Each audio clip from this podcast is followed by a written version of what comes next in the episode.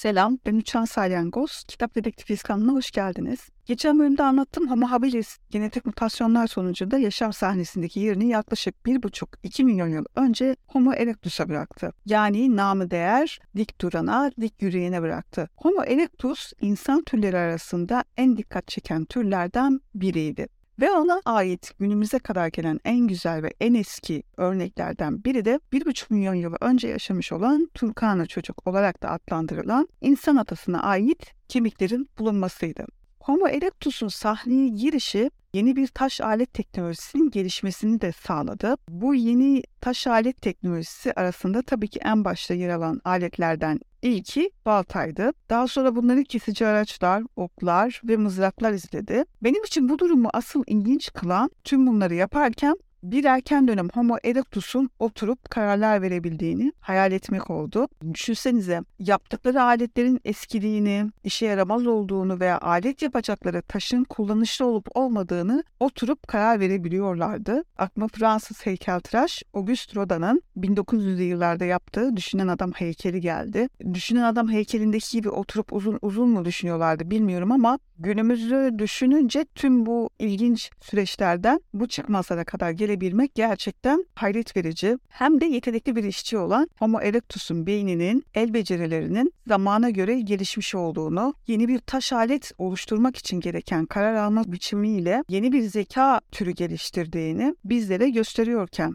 Tüm bu gelişmelerle birlikte balta olur da avcılık olmaz mı diye düşünmeden de edemiyorum. Ve sahneye Homo erectus'la birlikte ilk bilinçli ve bizim sürek avı dediğimiz düzenli av faaliyetleri girdi. Sürek avının gelişimini sağlayan ve hızlı koşmamızı devamlı kılan en ilginç olaylardan biri de tüylerimizin zamanla dökülmeye başlamasıydı. Sürek avında çoğunlukla mamutların avlandığı algısı var ama durum pek de öyle değil. Homo erectus'un avladığı avlar arasında en fazla gergedan, timsah, su aygırları ve çoğunlukla kolay avlanan av yiyecekleriyle birlikte su kuşları yer alıyordu. Leylek, tavşan ve ceylan gibi daha basit avlanan hayvanları bunlara örnek verebiliriz. Tabii bunun yanında bitkisel yiyecekler tükettiklerini de unutmamak gerekli. Milattan önce 11 filmini izleyenler bilir. Bu filmin bir sahnesinde insanlar avlarını tuzakların hazırlandığı bir yere sürüyordu. Ya da uçurum kenarlarına sürerek orada sıkıştırıp uçurumdan aşağıya atlamaya zorluyorlardı. Elbette tarihsel açıdan ve birçok yönden eleştirilecek türde bir film. Fakat filmde de olduğu gibi tüm bu süreçleri ilginç kılan Homo erectus'un aralarındaki iletişim yeteneklerinin gelişmesiydi. Bu avcı toplayıcı bir hayat tarzının yürütülmesini kolaylaştırmak için çok önemliydi. İşte bölünme işleri, sosyal organizasyon ve yiyecek paylaşımı, üyeler arasında sosyal bağları kuvvetlendirdiği gibi hayatta kalmak için gerekli olan kaynakların daha etkili bir şekilde kullanılmasını sağladı. Bir de tabii ki bu sosyal bağları kuvvetlendiren en önemli unsurlardan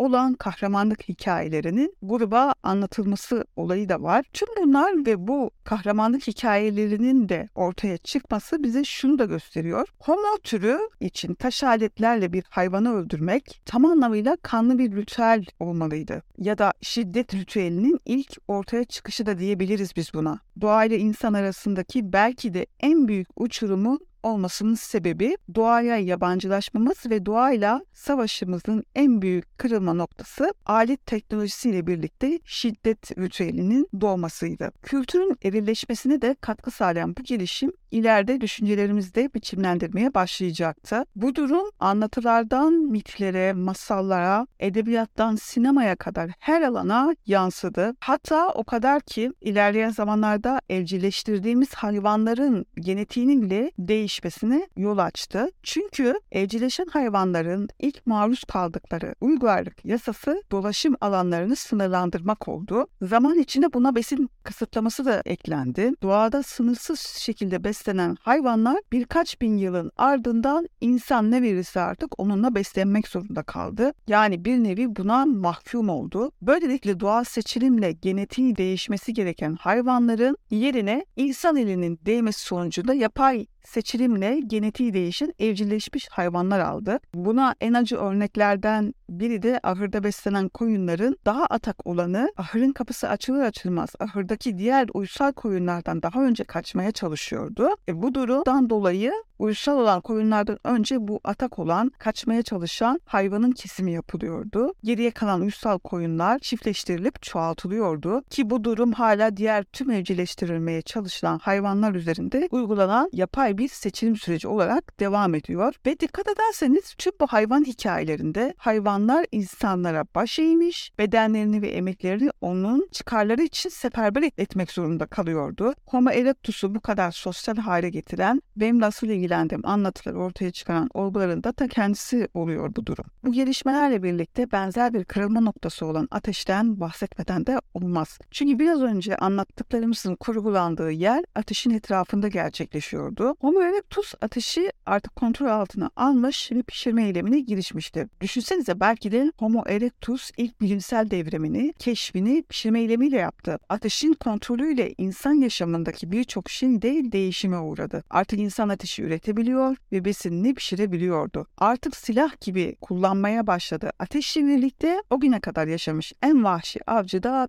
diyebiliriz ona. Doğayla insan arasında nasıl alet yapımı girdiyse besinle yemek arasına da ateş girdi. Bu durum açlıkla uğraştıklarını da kanıtlar nitelikteydi. Bu değişim ve dönüşümlerle birlikte dil de gelişmeye devam ediyordu. Böylelikle artık zamanın ve sosyalleşmenin büyük bir bölümü kamp ateşi etrafında gerçekleşiyordu. İletişim boyutu gelişen ve gruplar halinde yaşayan insanların sayısı da zamanla artıyordu. Bu noktada dikkat çekmek istediğim bir durum var. Kültürel yaşamın hemen her alanında et yemenin erkeklik ve şiddetle özdeş algılandığını görüyoruz. Bu davranışın erkek baskısının, zorbalığının ayrılmaz bir parçası olduğuna da işaret eder. Özellikle anlatılardan masallara kadar yer alan, sembol dünyasında da eril yüklemeler taşıyan et yemek, kuvvetle, güçle eşdeğer tutulmuş ve gündelik yaşamın içine güçlü bir şekilde yerleşmişti. Görüyoruz ki bu durum birçok eril durumun da oluşmasına aslında vesile oldu. Masalların arkeolojisi bir de yani bundan önceki podcastimde Homo habilis'in ateşi keşfetme olayını metaforik bir benzetme yaparak anlatmıştım. Artık Homo erectus, Homo habilis'te miras aldığı ateşi taşıyan ve bilgiye hükmeden kişiydi. E, buna göre bahsettiğim Prometheus'un ateşi aslında bilginin ateşiydi. Milyonlarca yıl güvenli saydıkları mağaradan çıkamayan insan bir noktadan sonra o bilginin ışığıyla karşılaşınca geri dönüşü olmayan bir merak onları etkisi altına almaya başlamıştı. Böylelikle artık mağaradan çıkmaya cesaret edebildi. Sonuçta gölgeler ve aklı arasında aklını tercih eden Homo erectus artık ateşin ne olduğunu, ne işe yaradığını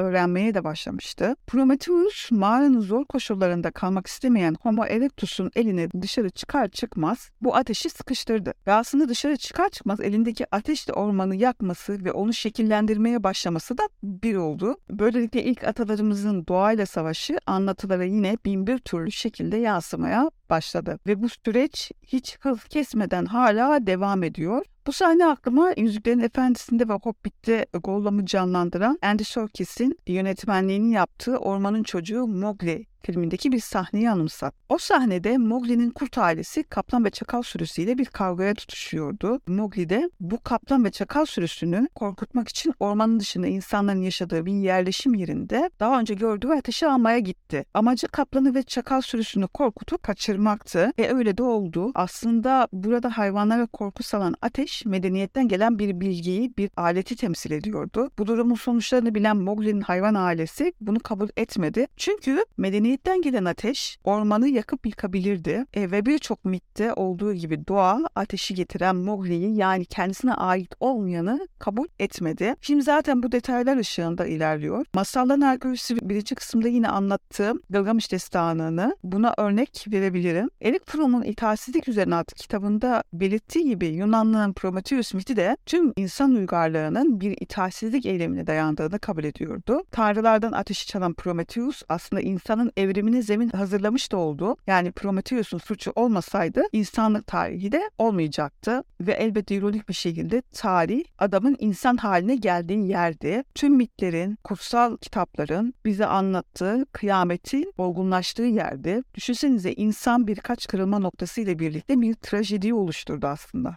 İlginç olan bir diğer durum ise iklim değişikliklerinin evrimimize sebep olan unsurlar arasında yer almasıydı. Çünkü ek atalarımız iklim değişikliğinden dolayı devamlı göç halindeydi. Ve bu durum yeni yerler keşfetmelerini ya da yerleştikleri yerlerde hayatta kalabilmek için iletişim yeteneklerinin gelişmesi anlamına gelmekteydi. Ya da göç etmek zorunda olmasalar da yeni gelen iklim koşullarına ayak uydurmak durumundaydılar. İşte neredeyse her bin yılda bir iklim değişimlerinden dolayı düşünme yeteneklerini daha fazla zorlamak durumunda kalıyorlardı. Böylelikle devamlı göç halinde olan Homo erectus kıtalar arası yolculuk yapan ilk insan türü olmaktan da geri kalmadı. 1.8 milyon yıl önce Afrika sınırlarının dışına Asya ve Avrupa'ya ve daha sonra Avrasya'ya yayılan ilk insan türüydü. Fakat çok yakın zamanlarda Endonezya'nın Flores adasında yapılan araştırmalar bu düşünceyi değiştirdi. Homo erectus'u tahtından edecek yeni bir hikaye yazılmak üzereydi. Çünkü bugüne kadar kabul gören görüşlere ters bir şeyler gün yüzüne çıkıyordu. Flores adasında bulunan 30 yaşında bir kadın iskeleti bizi Homo erectus'tan daha da geriye götürüyordu. Bu yeni hominidin adı Homo floresiensis'di. Biz ona kısaca Hobbit diyelim. Zaten Tolkien'in kitaplarında anlattığı küçük kahramanlarından ilham alınarak verilen bir isimdi. Ama Flores adasında yaşayan halk hala Hobbitlere benzer yaratıkların yaşadığını söylerler. Bu sözlü halk hikayesinin kahramanının halk arasındaki adı Ebu Gogo'dur. Çok ilginç detayların var olduğu bu konu başka bir podcast'in konusu diyerek devam edelim. Belki de bu Hobbit'imiz Homo soy çizgisinin başlangıcındaki bir döneme aitti. Belki de Hobbitlerin ilk ataları Afrika dışına göçün ilk dalgasıydı. Araştırmalara göre Hobbitleri bu göçe iten şey bir iklim değişimiydi. Bu iklim değişimiyle hayvanlar Afrika dışına taşınınca Hobbitler de bu hayvanlarla birlikte Afrika dışına adım atmışlardı. Bu yolculuklarda yaşam alanlarında ateş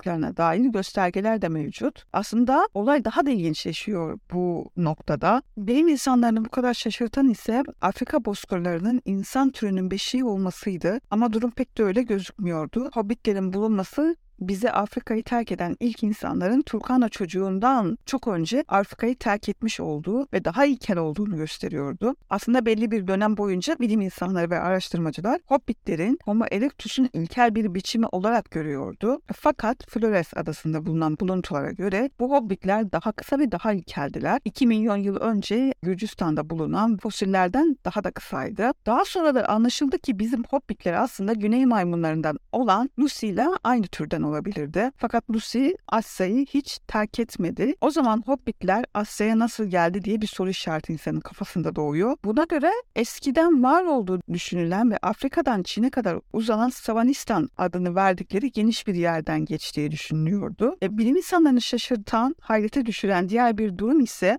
insanları diğer hayvanlardan ayıranın daha büyük bir beyni sahip olma görüşüydü. Hobbit'in bulunmasıyla aslında bu iki görüş ters yüz oldu. Hobbit'in bu kadar küçük olmasının bir diğer sebebi olarak ada cüceliği denilen bir durumun sebep olabileceğiydi. Sınırlı bir besin kaynaklarına sahip izole adalarda büyük memeliler bazen enerji tasarrufundan dolayı zamanla küçülebilirlerdi ya da tam tersi bir duruma göre büyüyebilirlerdi. Ada cüceliği veya devriği de başka bir podcast'in konusu olsun. Bu durum destekler nitelikte bizim Hobbit'imizin bulunduğu yerde küçük fil kemiklerinin bulunması da aslında ada cüceliğini destekler nitelikteydi. Bu durum aklıma bilim kurgunun babası Jules Verne'in Esterli Ada kitabını hatırlattı. Hatta Gizemli Adaya Yolculuk filmi Jules Verne'in bu kitabından esinlenerek yapılan bir film. Bu Gizemli Adada kahramanlarımız evrimleşme sürecinin tersine işlediği bir dünyada kendilerini buluyordu. Yani fillerin küçük, kertenkelerin büyük olduğu bir dünyada. Aynı durum hobbitler için de geçerli olabilirdi. Güney maymunlarından hobbitlere fantastik Tolkien hikayeleri boşuna çıkmadık gibi gözüküyor. Belki de Lucy ile bir birlikte başlayan kahramanın yolculuğu Hobbitimizi de aynı duygularla çok uzaklara götürmüş olabilir. Cüce fillerin, iri sıçanların, dev komodo ejderhalarının hatta devasa kertenkelelerin ufak insanlar tarafından avlandığı tuhaf esrarengiz tarih öncesi bir dünyaya götürmüş olabilirdi. Tarih öncesi bu dünyada Homo erectus'un sosyalleşmesini sağlayan en önemli unsurlardan bir diğeri ise ritüellerdi. İnsan yaşamına ait ilk ritüellere yine Homo erectus türünde rastlanıldı. Fakat bu konuda bir kesinlik yok. Çünkü Homo erectus'un bazı kafataslarından beyinlerinin çıkarıldığına dair bulgulara da rastlanıldı. Bu durumun bir tür yamyamlık olabileceğini doğurduğu gibi bir tür ritüel olabileceğini de düşündürüyordu. Eğer Böyleyse insanın zihinsel ve dilsel faaliyetlerinde inanılmaz bir yükselme mevcuttu. Bu tür ritüeller arasında mezarlara ait bulgular, kaya oyma sanatı, yerleşim yerlerinde bulunan kültürel malzemeler ile insanlar ve hayvanlara ait kemikler bulunuyordu. Bu ritüeller aklımıza ölüm korkusunun insan olanda ne kadar etkili olduğunu da gösteriyor. Bunu bir sonraki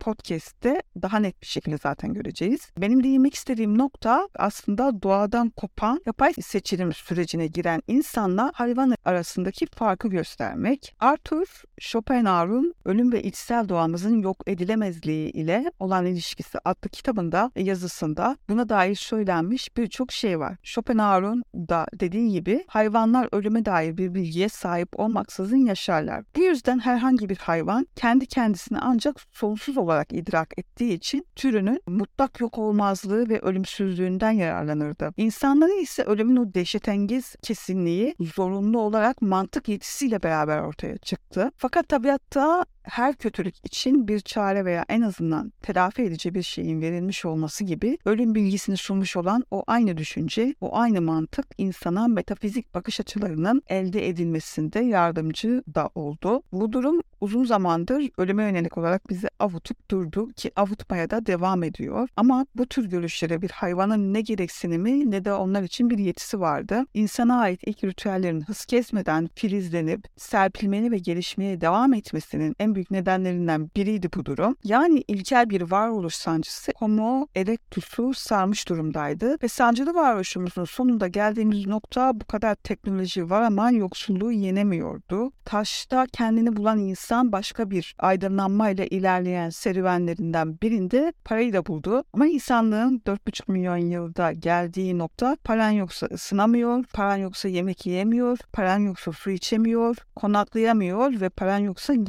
giyinemiyordu. En vahim olanı ise deprem oluyor, bina çöküyor, binaya izin vermesi vermemesi ayrı konuyken deprem sonrası krizleri yönetemiyordu. Bir de üstüne depremden haftalar haftalar geçiyor ve halen cenazelerle sağ olanları bulup çıkartamıyordu. Halen kaç kişi öldü belli değildi ama bu durumda anormal derecede normaldi. Şimdi tablo böyleyken bilgiyi keşfeden Homo erectus bu bilgiyle ne yapacaktı? İlerleyen bölümlerde bunu beraber keşfedeceğiz. Kitap Dedektifiyiz platformunun devamladığı için Askıda Kültür Sanat ile bize bilet ısmarlayabilir. Instagram, YouTube ve Kitap Dedektifiyiz platformundan bize ulaşabilirsiniz. Lütfen yorum yapmayı ve beğenmeyi unutmayınız. Kendinize iyi bakın. Görüşmek üzere.